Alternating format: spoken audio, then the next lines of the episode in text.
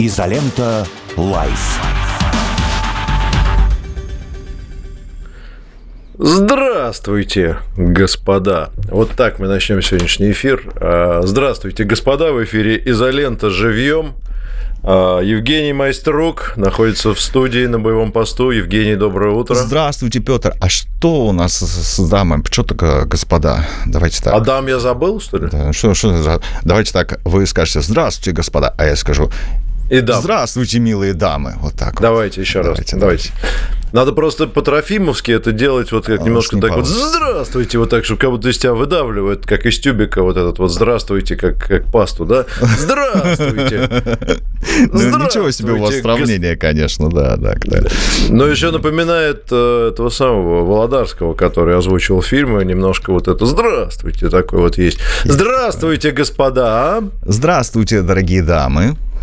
Для Петр вас, э, Лидов, Евгений Майструк. Да, и «Изолента Live» в прямом эфире, радио «Спутник» 91 и 5 FM Санкт-Петербург 91 и 2 FM столица Российской Федерации. Ну что же, работаем.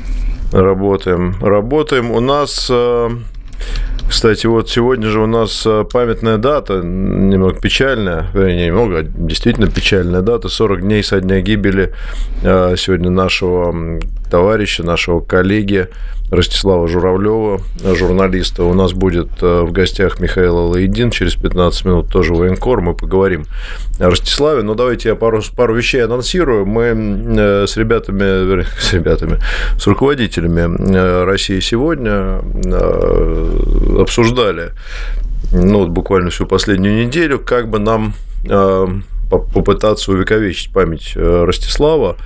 Э, Ну, я напомню, что Ростислав погиб в Запорожской области во время обстрела кассетными боеприпасами, которые, кстати, поставляют Соединенные Штаты Америки эм, украинским нацистам. Вот, действительно погиб на боевом посту. Он много раз был у нас в эфире. Вот, замечательный парень. Эм, Вот. Ну и мы действительно последнюю неделю где-то вот у нас были такие бурные обсуждения, они еще и сейчас не до конца закончились. Как нам увековечить память Ростислава? Ну, понятно, что у нас будет установлена мемориальная доска на здании, где, э, собственно, находится РИА Новости, где он работал, и Россия сегодня, на Зубовском бульваре, около метро Парк культуры в Москве. Там уже есть э, доска памяти Андрея Стенина, который погиб э, в 2014 году, тоже наш коллега. Вот, и мы решили, что э, будет правильно, э, ну, во-первых, создать э, такой постоянно действующую, э, постоянно действующий конкурс для студентов журналистских факультетов со всех страны, со всей страны в виде конкурса, чтобы они могли на эту стипендию претендовать. Будет стипендия имени Ростислава Журавлева. Вот, Напомню, что по Алексею Стенину, который был фотокорреспондентом, мы сделали э, очень успешно продолжающий работать. Вот уже десятый будет юбилейный э, конкурс Стенина, фактически крупнейший конкурс э, репортажной фотографии, международный, очень серьезный, большой, имя его живет, и мне кажется, это здорово. Вот. Ну и то же самое подумаем как сделать, что сделать с памятью Ростислава. Потому что не хочется просто сделать, знаете, какую-то номинальную историю, хочется, чтобы это была живая, творческое, творческое какое-то мероприятие, чтобы люди могли, журналисты молодые, действительно проявить себя в творчестве и лучших, ну, как-то поощрить, дать им возможность получать деньги, возможно, знания, подумаем о том, чтобы там они могли какие-то стажировки проходить, ну и так далее. В общем, сегодня мы анонсировали, что такой конкурс будет организован, и в течение, я думаю, пары недель мы разработаем уже положение. Поговорили мы с несколькими вузами, вот я, в частности, общался с руководитель деканом факультета международной информации МГИМО. Мы общались Эрнестом Мацкевичем, который руководит журналистским факультетом высшей школы экономики, ну и с другими, естественно, поговорим. Ну, в общем, так, это я в плане анонса, а, а собственно, вот, вот с чего я хотел начать, такая действительно печальная, печальная дата, война, к сожалению, штука такая, что уносит жизни не только бойцов, не только мирных жителей, но и людей, которые занимаются нашей профессией. А вот э, что касается, раз вы стали говорить о предстоящем э, конкурсе, Петр, э, не из столицы ведь был Ростислав, то есть будет ли возможность... он был из Екатеринбурга. Да, да, и потом работал в Тюмени, то есть будет ли возможность принимать участие в этом конкурсе со стороны ну, студентов разных городов, чуть не сказал разных стран, может быть, и разных стран, может быть, это может быть э, какой-то международный такой э, конкурс. Вы знаете, да, и, собственно, изначально мы подумали, мы, мы как раз, э, пока все это дело обсуждали, у нас вот рождались разные идеи. Сначала хотели просто учредить стипендию вот в каких-то ведущих вузах Москвы, а потом вот именно пришла мысль в голову, что вообще это будет не совсем корректно, потому что действительно есть же огромное количество региональных журналистов, молодых. Э, есть и факультеты, журфаки в различных региональных вузах, и там ребята э, действительно тоже, э, может быть, и больше хотят участвовать, кстати. Тут вопрос такой. Не то, что там в Москве все, конечно, присыщены и так далее. Тут я бы тоже не стал таких делать заявлений, но да, это очень важно, конечно. И мы как раз вот с этой целью и расширим географию, и будем заниматься как раз всей страной. И здесь скорее Э, сейчас главная задача продумать, что это может быть, какие это могут быть работы. Ну, потому что понятно, что журналистика штука такая, она не стоит на месте, и сегодня у нас и мультимедийные есть э, вещи, и по, большому счету каждый желающий, даже не имея профильного образования, может быть, в общем-то, журналистом. Вот, э, позволяют социальные сети, возможности видео, там, быстрого монтажа и так далее, все, все это делать на коленке, начиная с малолетнего возраста. Вот здесь надо продумать, чтобы мы были современны, чтобы это было актуально, чтобы мы не требовали, ну, какие-то, знаете, эссе там писать из прошлого века. Или, mm-hmm. вот. вот, чтобы мы действительно занимались журналистикой. Ну, собственно, те вот, мы, кстати, что интересно, тоже ваше мнение, вот с Михаилом поговорим, Алаидином, когда он э, подключится. Здесь э, ведь военкоры, они, э, находясь на передовой, они э, вольно или невольно действительно применяют все самые современные технологии. Ну, потому что крайняя ситуация, критическая, да, она вынуждает это делать. Тебе надо быстро снять, тебе надо быстро выложить, тебе надо отпрямиться там моментально, пока, значит, не начался обстрел, ну и так далее. То есть они э, фактически такие мультимедийные очень специалисты, они, они пользуются всем.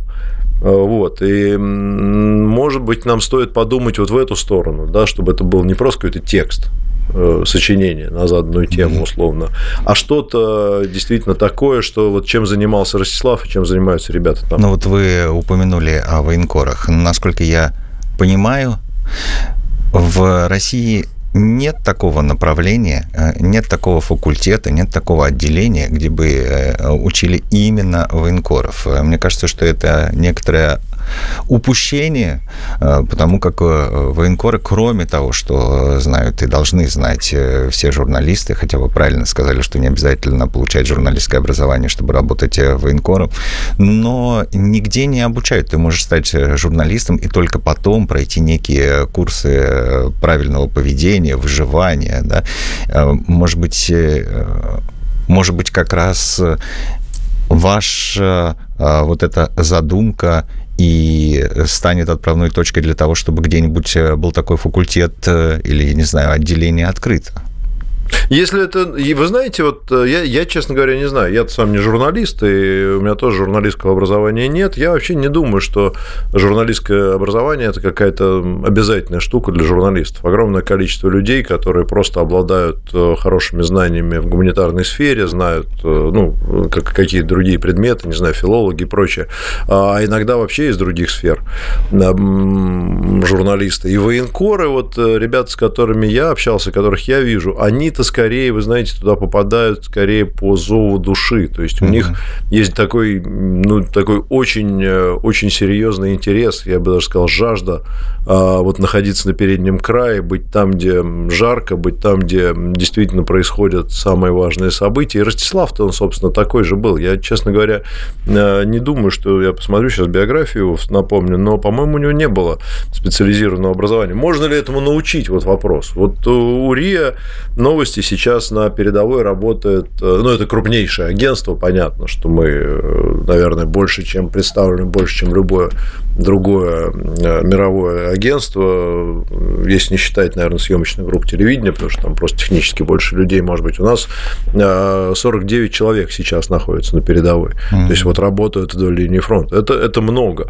Сколько из них получили, то есть понятно, что они прошли все те самые курсы, о которых вы говорите, понятно, что они обучены там, первой помощи и выживанию и так далее, и моральное качество, устойчивость у них э, повышена. Это, это действительно тяжелый труд, потому что они там живут, ну, прям скажем, не в курортных условиях. Это довольно долгосрочные поездки, это командировки месяц, там два бывает, по-разному. Но я вам могу сказать, что одно, что их объединяет, это фанаты своего дела. И тут, э, вы знаете, если уж говорить э, как бы вот о том, о профессиональных э, каких-то навыках, то тут скорее вопрос, как их профессиональные навыки потом задействовать, когда закончатся боевые действия, наступит мир. Вот, вот здесь скорее, потому что это, это настолько э, грамотные и настолько погруженные в это люди, которые живут там. Ну, многие делают это своей карьерой. Мы знаем э, великих фактически наших журналистов и Поддубного, и Сладкова, которых мы видим в теле. Но это люди, которые живут на войне многие годы. Вот, Они Петр Алексеевич, извините, Тут, э, да. тут вовремя, мне кажется, вас по имени-отчеству называть, потому что я э, считаю вас... Ну, получается, что вы такой оптимист, э, когда закончится война. Давайте я считаю, что война никогда не закончится. Когда она закончится, когда закончится СВО, начнется война в другом месте. Мы в таком мире живем, то есть поэтому как раз э, вот эти навыки военкоров, они никогда, никогда. Это, это правда, но мы же с вами понимаем, что, смотрите, одно дело а, необходимость освещать события, предположим, где-то вдали от родины. Там, не знаю, вот у нас раньше была Сирия, а, был Донбасс, да, действительно было, но все-таки то, что происходит сейчас, это ситуация, ситуация спецоперации, это ситуация, ну, такая для нас э, с точки зрения информационной а, из ряда вон выходящая. Мне кажется, ну, что ну, конечно, у нас конечно. 80% всех новостей – это новости с линии фронта или как-то с этим связаны. Mm. Вот, поэтому здесь, конечно, требуется больше людей. Но, опять же, это, мне кажется, об этом… Это, это, знаете, такие, может быть, будут уже в каком-то смысле даже приятные хлопоты, в общем, да, чтобы действительно ребятам было чем. Я, я просто к тому говорю, что э, не то, что мы сейчас эту проблему должны решать, я, mm-hmm. я говорю о том, что это люди, которые обладают уникальными, во-первых, человеческими, личностными качествами, все без исключения. Это действительно смелые, отважные, абсолютно выносливые люди, это фанаты своего дела. Э, вот. И, конечно, их профессиональные навыки, вот я не знаю, можно ли этому научить э, в высшем учебном заведении. Ну, или, или я уж не знаю, не в высшем, там, в ну, другом. научить можно всему, я верю я, я верю в то, что люди могут, хотят э, учиться и такому сложному, э, такой сложной профессии, как э, военкор. А можно я еще уточню у вас по поводу конкурса Андрея Стенина? Мне всегда было интересно. А насколько сложно да, да, есть специальные курсы для военкоров. Я знаю. Спасибо. Курсы, конечно, есть, да. есть. Да, да. А, скажите мне, пожалуйста, как происходит отбор? Туда же тысячи фотографий присылают. Я знаю, есть, что... да, ну там, смотрите, там есть международное жюри, вот, и, собственно, жюри, э, как обычный конкурс, это полноценный, очень серьезный конкурс. Туда входят э, известные различные фотографы, можно посмотреть на фотографы, специалисты э, с, с мировым именем.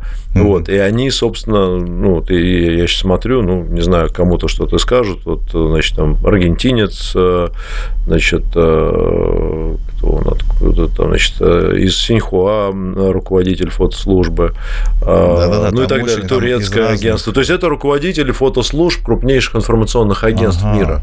Ага. Они отсматривают материалы и дальше уже выбирают. Ну и, собственно, там несколько этапов отбора, как обычно на любом конкурсе. То есть они э, смотрят с профессиональной точки зрения, я Конечно. вот это имел в виду. Ну, не там просто, да. значит, нравится, не нравится, а вот именно с профессиональной. Если это Синьхуа э, и подобного рода э, РИА Новости, подобного рода информационное агентство.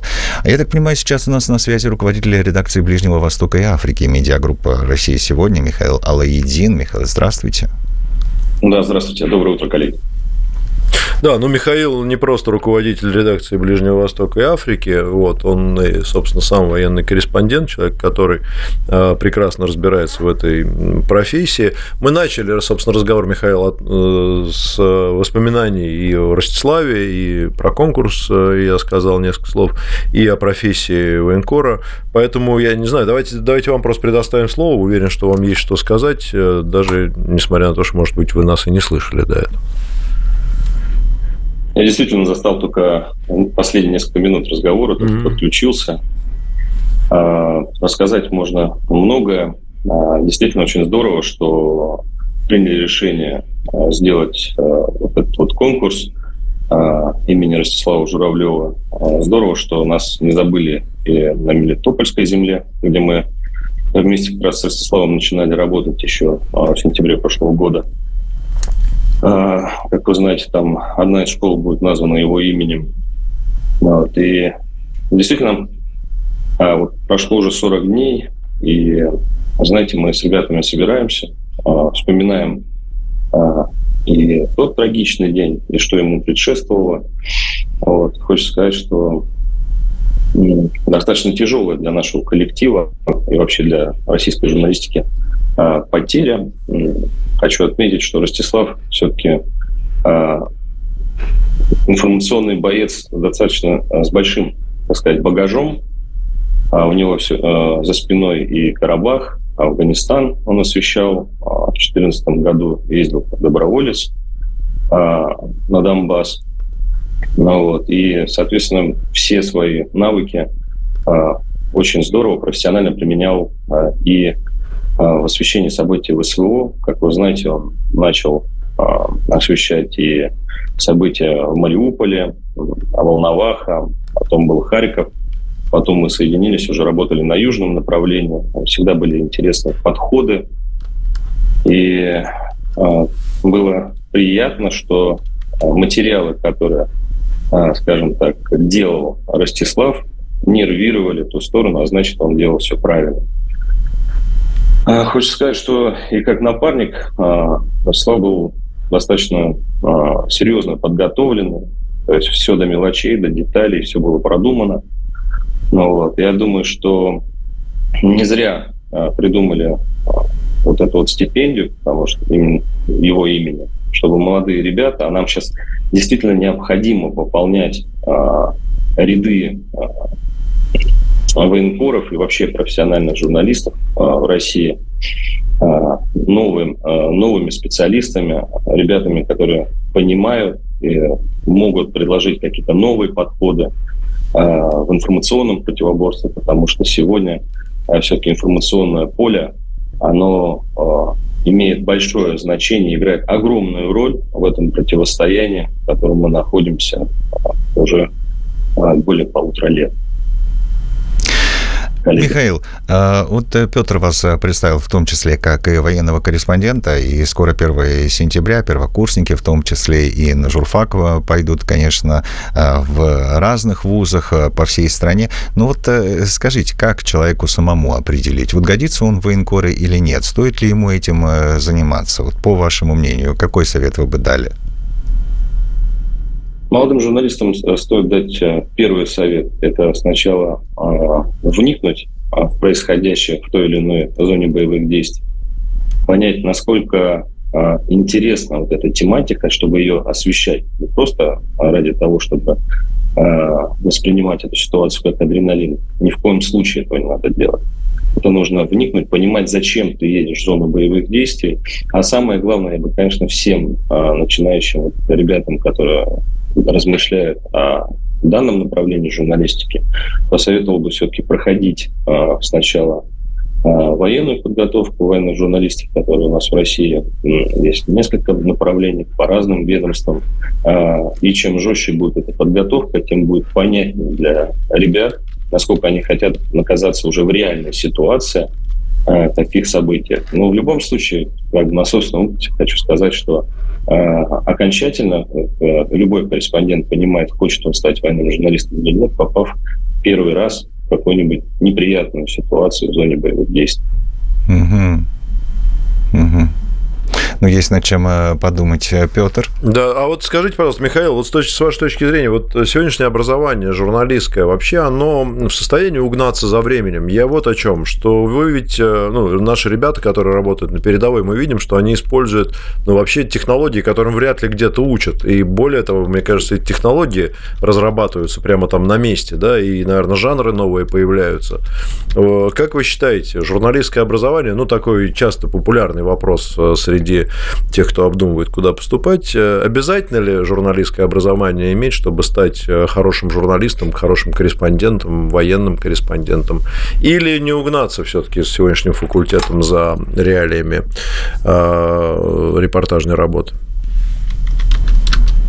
Ну, я хочу сказать так, что все равно, если есть профильное журналистское образование, конечно, это хорошая база.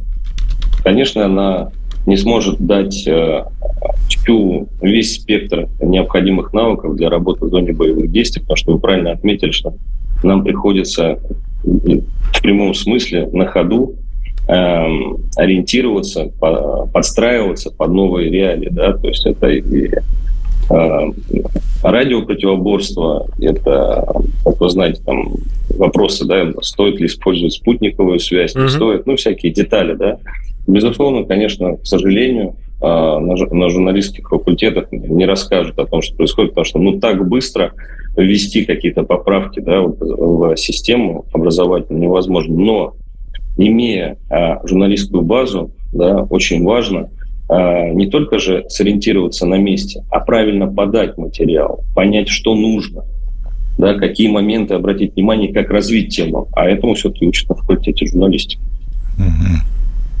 Ну да, это, в принципе, с другой стороны, хорошая гуманитарная база, но просто, наверное, надо э, понимать, что учиться-то все равно придется, специфика работы такова, что учиться придется всегда. Ну, это в любой профессии, здесь нет, Петр, так. Ну... Особенно есть теория, здесь. Есть практика. Конечно, особенно здесь, и вот вы упомянули сейчас спутниковую связь, вопросы безопасности. Действительно, сначала мы там э, радовались, как красиво снимают что-то с дронов журналисты, потом там выходит в прямой эфир. Теперь узнаем, что это вообще может быть и опасно, и так далее. И это, конечно, огромная часть работы, которую, ну, просто даже представить себе сложно, чтобы ее преподавал кто-то в ВУЗе. Если, конечно, какой-то специалист, кто не едет. Но это скорее курсы все-таки, да? Уже такие прикладные вещи. Ну, курсы есть. Вот и у нас даже в агентстве периодически приезжают коллеги с регионов, а, ребята, то есть uh-huh. мы собираемся и проводим лекции, читаем как на собственном опыте. В том числе и про дроны рассказываем, и про связь рассказываем, как одеваться даже рассказываем, что с собой взять в дорогу. Uh-huh. Для тех, кто пожелает а, попробовать себя в этом направлении. Ну, я насколько, а, вот рассказывали наши коллеги, как раз, которые, видимо, проходили ваши курсы, насколько я понимаю, а, вы далеко не всех ведь э, туда приглашаете. Вы, у вас какой-то предварительный отбор есть, да? Ну, знаете, отбор должен быть обязательно, да, то есть нужно ну, понимать, то есть, мало я захотел, и что поехал, можно получить. Ага. Нет, здесь вас, вас, вас Евгений, возьмут, не переживай. Хорошо. Но ну, у меня... мы, вам, мы вам характеристику с места работы. Э, Все хорошо. Э, Михаил тоже подпишет, я надеюсь. Да, можем вместе съездить, попробовать. Э, договорились. Михаил, не последний раз вы в эфире, я знаю, что не первый и не последний в эфире «Радио Спутник». Всегда с вами приятно общаться и узнать вашу точку зрения. Нашим слушателям напомню, что руководитель редакции Ближнего Востока и Африки медиа группы «Россия сегодня». Военкор Михаил Алайдин был с нами на прямой связи. Сейчас ненадолго прервемся на рекламу выпуск новостей и вернемся скоро.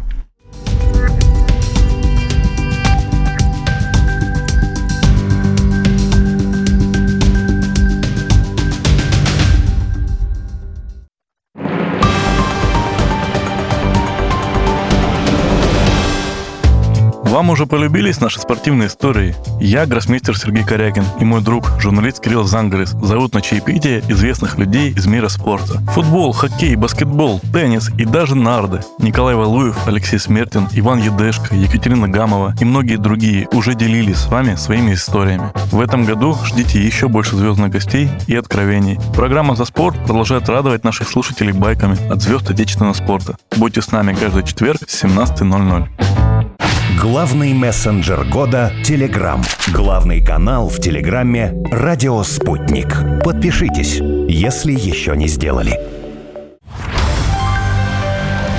Здравствуйте, друзья! Я Дмитрий Евстафьев, политолог, профессор, который смотрит в мир на радио «Спутник», где можно говорить обо всем. И я стараюсь с вами говорить честно и прямо и рассказывать вам только о том, что я понимаю, что вижу и что знаю. Я стараюсь оставаться в пределах здравого смысла, насколько это возможно в нашем сумасшедшем мире. Я стараюсь говорить с вами на понятном языке о вещах, которые волнуют и затрагивают нас всех. Я хочу, чтобы вы сами интересовались и политикой, и экономикой. Я хочу, чтобы вы искали, узнавали новые факты, новую историю. Я хочу, чтобы вы были частью той истории, которая сейчас творится на ваших глазах.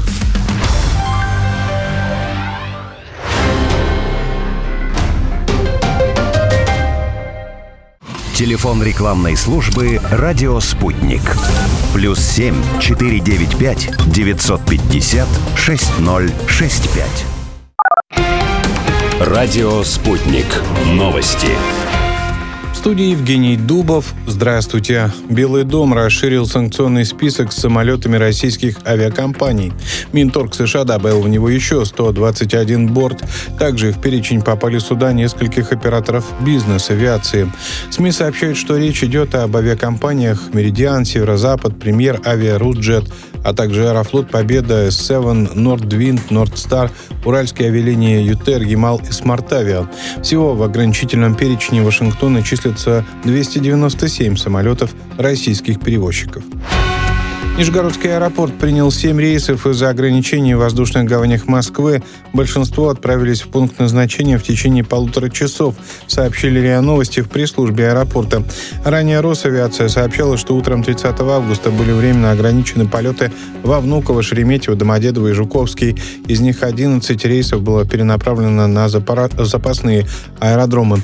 Минобороны заявили о попытке массовой атаки ВСУ по семи регионам России. ПВО работало в Псковской, Брянской, Брянской, Орловской, Калужской, Рязанской областях, Севастополе и Подмосковье. Сергей Собянин заявил, что в Русском районе был уничтожен дрон, который направлялся в сторону Москвы. По его словам, предварительно никто не пострадал, разрушений также нет.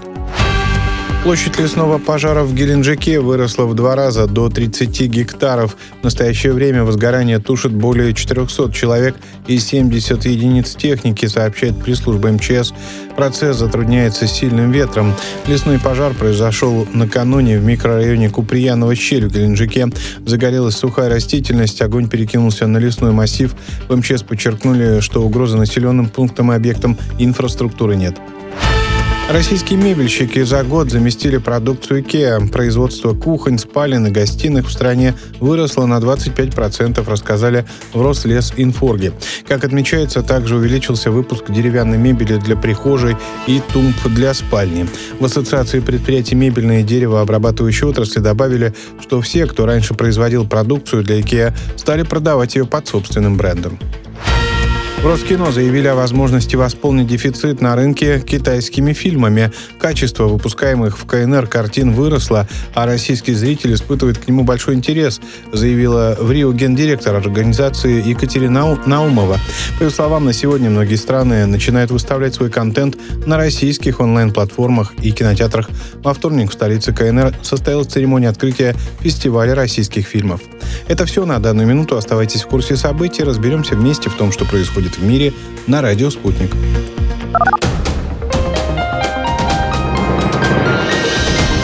Следующий выпуск новостей через полчаса.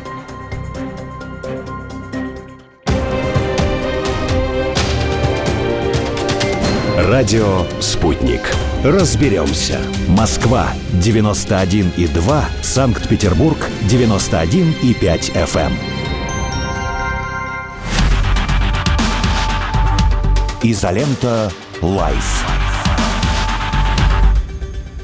Так, гость у нас есть. Изолента Live. Работает для вас в прямом эфире. Это радио «Спутник», Москва, 91,2 FM, эм, Санкт-Петербург, 91,5 FM. Эм. Телефон прямого эфира. На всякий случай себе э, запишите на будущее. 495, код Москвы, 95, 95, 91,2. И, конечно же, я призываю вас всех подписываться на наш телеграм-канал «Радио, нижнее подчеркивание, э, «Спутник». Там же можно писать свои комментарии, задавать вопросы. Петр Лидов, Евгений Майструк с вами сейчас э, в эфире «Радио Спутника». Всегда мы говорим, знаете, вот Москва, Санкт-Петербург, FM. Э, У нас много городов вещания, никого не хочу обижать, просто перечислять, как вы понимаете, очень долго. А сейчас, сейчас мы будем обсуждать э, решение Верховного суда, которое меня лично, Петр, очень-очень возмутило. То есть вы замечены за этим занятием? Дело не, дело не в том. То есть для вас, это вопрос, для вас вопрос актуален, я так Для меня актуален. Я вам сейчас объясню, почему. Смотрите-ка, Верховный суд разрешил увольнять сотрудника, появившегося на рабочем месте пьяным, даже без медосвидетельствования увольнять можно. Об этом сказано в определении судебной коллегии по гражданским э, делам. Поводом там э, стало одно дело, там слесарь-сборщик пришел вроде как э, в алкогольном опьянении, его отправили на медосвидетельство. Вообще слесарь-сборщик, он вообще трезвым не должен приходить, мне кажется, хороший. Он говорит, я не буду платить за процедуру 1600, а э, работодатель говорит, я тоже не буду, но его все равно уволили, а он подал э, в суд. Три суда э, выиграл, а теперь Верховный суд, знаете, что написал? Возмутительно. Состояние алкогольного либо наркотического или иного токсического опьянения работника может быть подтверждено работодателем не только полученными результатами прохождения прохождения работника медицинского освидетельствования, но и иными представленными суду доказательствами. И вот по поводу иных представленных суду доказательств, я не знаю, вот прихожу я на работу, встречаю Петра Лидова, а Петру Лидову показалось, э, что я слегка выпивший. Вот это иное представленное суду доказательство, но это как-то ну, совсем не объективно. Юрист по трудовому праву и генеральный директор НС Консалтинг Дмитрий Кафанов сейчас с нами на прямой связи. Дмитрий, здравствуйте. Добрый день. Я возмущен, Дмитрий. Что делать? Не, Евгений, вы, кстати, да, Дмитрий, здравствуйте. Кто вот виноват? Вы, вы, скажи, вы сказали, что Петр Лидов сразу, значит, куда-то пойдет жаловаться. Не волнуйтесь, Петр Лидов на вас в этой ситуации жалуется. Петр Лидов поймет, и я бы даже сказал, поддержит вас в эту трудную минуту. Если надо, то даже с вами, с вами выпьет Это был дурацкий пример, я беру этот пример Рискуя, рискуя собственной карьерой. А, э, Дмитрий, самое большое в этой а, определении в этом определении Верховного суда самый большой вопрос возникает по поводу иных представленных суду доказательств. Вы, как э, известный юрист э, с огромным стажем, можете нам рассказать о том, что же это могут быть за иные предоставленные суду доказательства, э, кроме сплетен? Я попробую, только давайте до конца доцитируем фразу. Иные доказательства, которые должны быть соответствующим образом оценены судом. О, это меняет дело?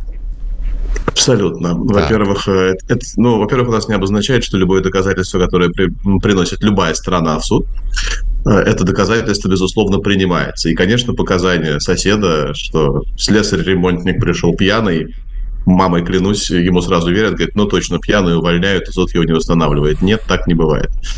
Да. На самом деле ничего нового в этом решении Верховного суда, которое почему-то все обсуждают уже третий день, нет. Цитата, которую вы привели, она присутствует в пленуме Верховного суда еще с 2004 года. И, собственно, выглядит она именно так что если что состояние алкогольного опьянения может быть подтверждено не только медицинским освидетельствованием, а еще и другими доказательствами. И связано это ну, вот с какой проблемой. Связано это с тем, что у нас есть закон об основах охраны здоровья граждан. Он существовал в том или ином виде всегда. И согласно этому закону у нас гражданин сам решает, проходить его медосвидетельствование или не проходить. И гражданин имеет полное право, вне зависимости от того, платно или бесплатно, отказаться от прохождения медицинского освидетельствования. Если мы говорили с вами о ГИБДД, лишении прав и так далее, там отдельно принят ну, не закон, а, собственно, существует норма, что отказ от медицинского освидетельствования приравнивается к нахождению за рулем в состоянии алкогольного опьянения и тоже влечет лишение прав. Именно сам отказ. Угу. А вот в трудовом законодательстве такого приравнивания нет. Поэтому работодатели в свое время сталкивались с проблемами, что человек говорил, я ничего проходить не буду, и заставить вы меня не можете. Но За руль-то его пускать нельзя, если он, например, водитель. Именно поэтому всегда принимались другие виды доказательств. Другими видами доказательств может быть показания свидетелей, э, которые составляют акты, служебные записки руководителя или его соседей, которые рассказывают о том, что у него было покрасневшая кожа лица, нетвердая походка, несвязанная речь, нецензурная брань и невыполнение распоряжений руководителя. Эти свидетели придут в суд и будут подтверждать и описывать его состояние. Собственно, ну, ничего нету, правда. Mm-hmm. А, тут э, в итоге суд отменил, ну, Верховный, э, отменил решение о восстановлении на работе и направил дело на пересмотр. Вот это тоже да? меня немного смутило. Что значит отправил дело на пересмотр? Обозначает ли это, что суд первой инстанции теперь э, должен сказать, а, ну, раз так Верховный суд сказал, значит, давайте все, давайте все отменим. То, что суд первой инстанции понимаем. должен теперь заново рассмотреть это дело. Прям вот вообще вот совсем заново. Да. Угу. Если дело направляют на пересмотр, дело рассматривается заново, рассматриваются те доказательства, которые либо приносились и предъявлялись тогда, либо которые приносят сейчас на это судебное заседание, и суд уже дает им оценку. И если при первом рассмотрении, я так понимаю, всему, чему уделял внимание суд, это было медицинское свидетельствование оно платное, я не буду делать. Как, как, как же формулировку они прекрасно написали? Суды заявили, что работодатель не предлагал работнику пройти медицинское освидетельствование за счет работодателя. Вот. В этот ну, раз а с какой стати внимание... работодатель должен платить за это свидетельствование? Ну, ну, так, чисто логически. Я вот, я, вот, я вот тоже не знаю, но у нас все расходы ложатся на работодателя, если что, если надо. Поэтому суд просто будет теперь рассматривать и другие виды доказательств с учетом позиции Верховного суда. Собственно, мы видели это много раз в других решениях, и после решения Конституционного суда, и после решения Верховного суда дело направляется на пересмотр. И, кстати, гарантий того, что суд первой инстанции примет решение диаметрально противоположное, нету. То есть вероятность этого достаточно велика, но бывали случаи, когда суд оставался на своей позиции. Петр, как вам? Да и меня, собственно, меня всегда интересует э, в этих решениях какой-то практически, значит ли это что-нибудь для граждан, значит ли это, что, ну, как-то пить меньше станут на рабочем, есть ли вообще такая проблема, э, вот, что делать гражданину, который заметил, так сказать, э, подчиненного или начальника в состоянии соответствующем, угрожать ли ему судом, так сказать, трясти ли постановлением Верховного суда, ну и так далее. Вот. Если начальника, то, может, не надо. Ну, я не знаю, как, ну, как вот, э, как, как там реагировать, что, э, ну, что там, не знаю, Иванов, все, доигрался ты, значит, я тебя предупреждал, теперь вот, значит, под суд пойдешь у меня и будешь там, не знаю, что это значит, вот, ну, хорошо, кто-то выпил, его заметили, и что значит для человека это все? Его могут уволить ничего. И, как, или ничего? Его, его и раньше могли за это уволить. Собственно, это, это ну, не появление да. новой статьи. Mm. Статья увольнения за нахождение на работе в состоянии алкогольного опьянения, она всегда была в Трудовом кодексе, просто вот, вот существовала и есть до сих пор.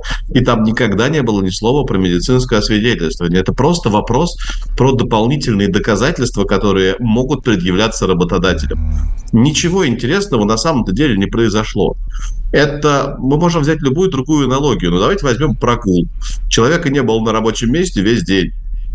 Uh-huh. Он говорит, работодатель спрашивает, что у тебя не было? Он говорит, я болел, покажи больничные. Больничный я не взял, просто плохо себя чувствую.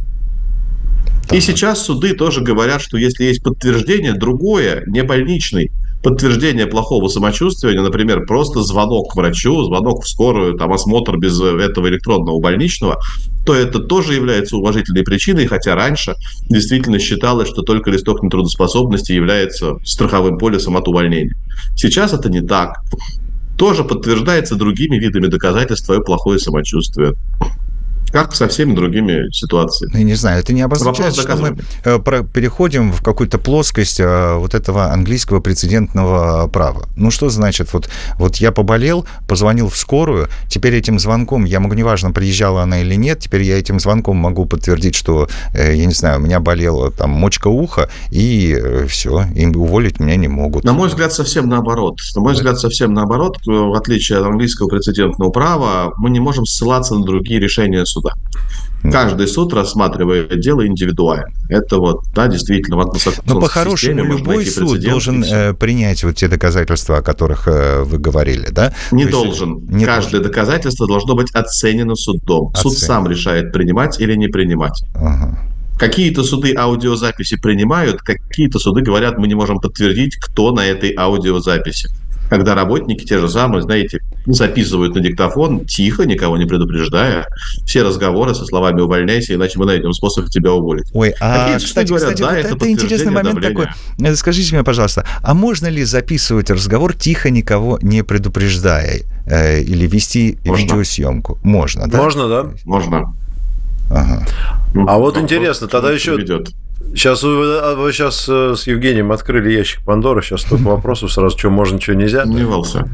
А давайте вот такой еще вопрос. А может ли а, работодатель запретить э, сотрудникам пользоваться личным а, мобильным телефоном на рабочем месте? Например, в некоторых организациях, я вот помню, в государственных и даже министерствах было в свое время принято, видимо, не сейчас, но некоторое время назад, принято телефоны сдавать. То есть ты заходишь, и сдаешь телефон там специально, как в школе, в ячейку, а дальше там вот э, занимаешься только делом.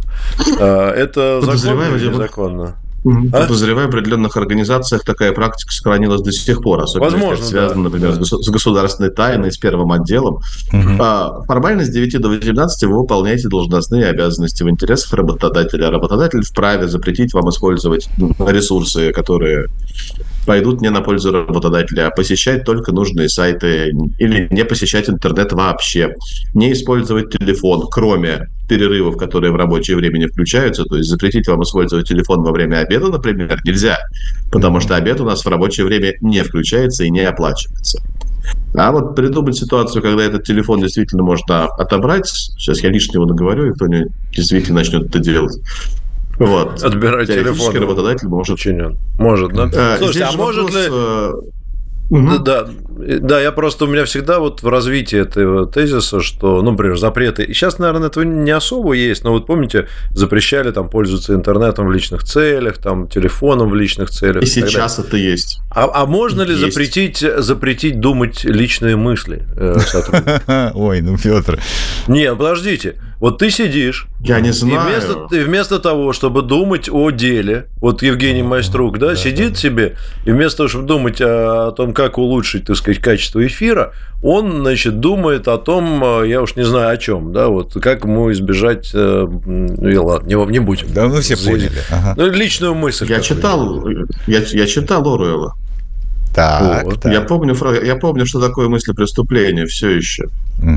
Поэтому от этого разговора там дальше уже мы далеко можем зайти. Я думаю, не стоит. Так, давайте поближе. Э, поближе. А, во-первых, во-первых. Не, не, э, подождите, ну, э, стоп. Я все-таки хочу разобраться. Если вдруг возникает технология на сегодняшний день, которая, ведь у нас есть технологии развиваются, которая поможет работодателю понимать вообще, о чем думает сотрудник, или какие-то внезапные проверки, да, его, допустим, там проверяют внезапно, раз, ну-ка, опа, скажи, про что думаешь? Про что думаешь быстро? Ага. Он оба, вот, значит, есть такой анекдот про солдата, который там все время об одном думает. Давайте я вот. попробую, да, перевести это. Допустим, допустим такая технология, технология появилась. Ну, допустим, она есть. Вот угу. вы же говорите, что работодатель вправе, так сказать, вот запретить сотруднику заниматься тем, что не связано, так, так, и так далее. Заниматься тем, что не связано, да. Например, если говорить о вещи похожие на то, что вы говорите, это называется полиграф, который используют при проведении собеседований, uh-huh. которые используют э, для различных сотрудников, которые связаны, например, с коммерческой тайной, с материальными ценностями, то в целом у нас нет прямого запрета на использование полиграфа, но у нас э, нет нормальной возможности использовать результаты этого полиграфа для, например, увольнения или для отказа в приеме на работу поскольку доказать что-либо с его помощью крайне проблематично. То же самое и с мыслями и всем остальным. Одно дело, когда есть прямой запрет на использование телефона, который я сам установил как работодатель у себя в локальных актах, и сотрудник, более того, он же не может просто так э, отдать мне телефон. Он должен знать о том, что я у него буду забирать. То есть он должен ознакомиться с локальным актом. Это измеримое правонарушение. Если телефон будет обнаружен, я буду знать, за что его наказывать. С мыслями, mm-hmm. боюсь, так не получится. Или придется, помимо технологий, для, еще износить изменения в трудовой кодекс. И очень не только в кодекс, там много куда придется чего вносить. Дмитрий. Жаль. Расскажите, пожалуйста, расскажите, пожалуйста, э, в таком случае э, о дресс-коде. А, собственно, вы, мы сейчас не о форме, да, там, не об МЧСниках, э, там, железнодорожниках. Вот, э, мне говорят, э, вам говорят, а вы вот, Дмитрий, что же, вот я вас вижу, а вы галстук. Не, подожди, Дмитрий, а вот, например, допустим, директор говорит, я хочу, чтобы женщины одевались посексуальнее, ну, как бы юбки покороче, там, да, это вот, тоже прическа, чтобы, да, пожалуйста. Прическа, чтобы была нормальная, mm-hmm. а не вот это все, чтобы макияж, чтобы был обязательно, Каблуки потому что некоторые вот ходят тут без макияжа, вот каблуки, чтобы были, да. чтобы приятно было на работу они приходить. Вот Насколько все, вот да. это, они вот это все ходят в кедах, понимаешь? Инструкции положения о дресс-коде существуют, существуют во многих организациях, абсолютно законно. Естественно, там не используют ту терминологию, которую предлагаете вы. Но, например, взять тех же самых сотрудников Сбербанка, которые встречают нас в отделениях в бело-зеленой форме, в юбках, рубашках и специальными бэджиками, они все одеты одинаково. Это тот самый дресс-код. Э, нарушение политики о дресс-коде может привести к дисциплинарному взысканию, к выговору, к чему угодно. Если, а дискриминации же, здесь нету?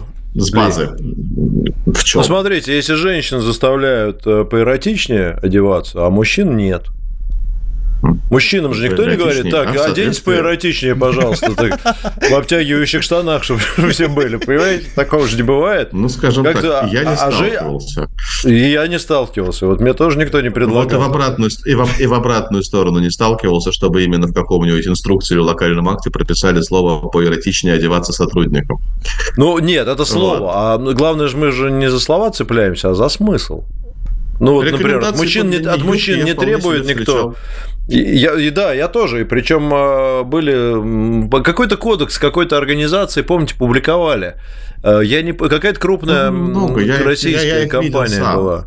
И там, там нет, ну там было явно понятно, что женщины должны там вот сережечки, чтобы, значит, косметика, все там причесочка, чтобы, значит, ну, чтобы приятно Это где-то на грани с сексизмом я вам хотел. Да, да, да. Я, я в том-то я об этом и пытаюсь, э, к этому и пытаюсь подвести. Да, и все это выходит за грань трудового законодательства. Так. Наказать сложно за невыполнение соответствующих вещей. Если раньше такие прецеденты были, например, когда сотрудники... Ну, у меня был случай, когда наказали сотрудника за то, что он ругался на начальство, не на начальство, на коллегу нехорошими словами. Его привлекли к дисциплинарному взысканию. Мы ходили в суд. Угу. Вызывали свидетелей, которые рассказывали, какими словами он ругался. И, по сути, это было дисциплинарное взыскание за нарушение локального акта. В локальном акте было написано, сотрудники должны уважительно относиться. Теоретически придумать ситуацию, что сотрудника мне всегда интересны последствия. Предположим, что мы напишем, что девушка должна одеваться поэротичнее. Я так понимаю, что если она этого не сделает, работодатель с точки зрения трудового законодательства должен для начала запросить у нее объяснительную. Почему она нарушила соответствующий пункт локального акта и оделась не поэротично. В этом случае придется доказывать вот эту тонкую грань между эротикой и не эротикой. А она будет писать еще объяснение, почему она это сделала. В общем, вся эта процедура сложная. Ой, Дмитрий, конечно, об этом можно говорить э, очень долго. Мы в, с Петром любим вот это вот э, поэротичней. поэротичней. Не, я, а что, ну, что, а, собственно, поэротичнее, это как да. под запретом или что? Нет, ну, а если это секс-шоп, например? Это плохо или что? А, секс-шоп? А там... Ну, нет, ну, есть поэротичнее, это требование, ну, а, а что в нем плохого-то? Ну, это же приятно, когда, так сказать, а... Оно, или, это, или это как-то противозаконно? Его, оно, оно неизмеримое. Нельзя написать поэротичнее. Можно написать юбка не длиннее, чем. Или не короче, чем. Вот Мы, такие формулировки сейчас э, от сексизма э, перейдем к эйджизму, и это будет совсем плохо, потому что, ну, что значит поэротичнее? А, ну, а Кто взрослый, как может, что же взрослый человек. Не, не, не. Но... Мы не Удивите меня. Потому что если сексизм понятие субъективное, вопрос одежды, то вот вопрос возраста, то тут у нас прямой запрет на дискриминацию по возрасту и в Трудовом кодексе, и в Конституции, и в Уголовном кодексе есть соответствующие статьи. Дмитрий, а вот э, из вашего опыта, какие случаи чаще всего сейчас э, в суде, э, что касается трудового законодательства, разбирают? А тут не нужен особо мой опыт. Можно ага. зайти на сайт Верховного суда, Департамента судебной статистики и посмотреть, что большинство дел все еще связаны с невыплатой заработной платы. Как странно. Нет, просто задерживают. Ага. Ага. В статистику попадает большинство дел именно таких, когда задержка идет заработной платы, обращаются в суд, суд выписывает судебный приказ, всем деньги возвращают, а в статистику это пошло как дело завершенное. Понял. Если же говорить о спорах, связанных с увольнением, то все еще сокращение прогулы, все эти вещи. Знаете, очень много последствий было все-таки связано с пандемией, потому что люди привыкли к домашней работе. И когда закончились все вот эти ограничительные меры, людей начали вызывать обратно в офис, а они не хотят. А как вы понимаете, некоторые еще и, в общем, не сильно находятся в этой стране, и об этом никто не знал с прошлого года. Их снова вызывают в офис, а они не хотят, их пытаются увольнять за прогул. И это большая проблема, причем проблема как для одной страны, так и для другой. У работника, который уехал куда-то, он, естественно, не подписывал никаких доп. соглашений, никому об этом ничего не говорил. И поэтому формально он действительно прогуливает. Но работодателю, возвращаясь к началу нашего разговора, необходимо доказать и убедить суд в том, что а как так получилось, что полгода тебя как работодателя все устраивало, Угу. Ты не видел его с утра на рабочем месте, ты давал ему задания, он их выполнял дистанционно, а теперь зарплату, ты хочешь видеть да. его в офисе. Ага, да. Ага. Вот. И таких вот очень много сейчас дел, разбирательств, связанных как раз с возвратом с дистанционной работы. Много разбирательств связано с э, иностранными компаниями, которые ну, в силу известных причин переходят в руки российских собственников. Меняется команда, пытаются разобраться с работниками, которые работали при старой команде, кто-то сокращает издержки. Ну, а российский менеджмент всегда отличался от иностранного. И если, когда иностранный был менеджмент, это был лояльный по отношению к работникам, платили большие компенсации, никто не хотел связываться с сокращениями, были готовы заплатить выплату там по соглашению сторон, сравнимую с выплатой при сокращении, то сейчас э, издержки убираются, идут на более жесткие меры по увольнению таких работников. Хорошо, Дмитрий, все-таки в завершение, если можно, чтобы тему, так сказать, э, закрыть окончательно, а то вот Евгений переживает э, с самого начала нашей встречи по поводу вот этого сакраментального вопроса. Все-таки пить на работе или не пить? Совет юриста. Давайте. Я позволю себе процитировать одного специалиста из Роструда. Это было в 2020 году. Это был, наверное, самый лучший ответ, который я видел, когда всех начали переводить на дистанционную работу. Задали вопрос, можно ли уволить дистанционного сотрудника за нахождение на рабочем месте в состоянии алкогольного опьянения. Он радостно ответил, нет, нельзя и не стал объяснять, почему. В общем, э, конечно же, на рабочем месте нельзя находиться в состоянии алкогольного опьянения, особенно если это состояние может хоть кто-то хоть чем-то подтвердить. Если же вы вдруг дистанционный работник, кто же знает, что у меня здесь стоит под правой рукой? С утра. Ну и аккуратнее нужно быть э, в, э, на предприятиях, которые связаны с особым риском. Давайте об этом э, скажем. Еще по законодательству нет, мы ну, должны уж сказать, что ну что там употребление. Мы сразу, я сразу сказал, что нет, нельзя. Да, да, и, да. конечно же, если мы говорим про вредные опасные условия труда, особые профессии, но те того же самого водителя не должны выпускать на линию за руль без прохождения ежедневного медосмотра. Конечно, конечно. Без разницы. Вредные опасные условия условия труда. У нас не закончились, конечно же, с Петром вопросы к вам, но закончилось Приходите еще. В эфире, к сожалению. Стараюсь, спасибо. Дмитрий спасибо, спасибо. очень интересно. Юрист по трудовому До праву. До свидания. Генеральный директор НС Консалтинга был с нами на прямой связи. Это была Изолента Live. Э, завтра Завтра во сколько? Завтра в 9. Завтра в 9 в эфире. А сегодня на Изоленте Плюс я сделаю вечером ответы на вопросы, можете их задавать. Спасибо. Угу. До свидания. А, так, что-то еще коротко. Ну, вопросов к нам нету, у нас эфир закончился. Мы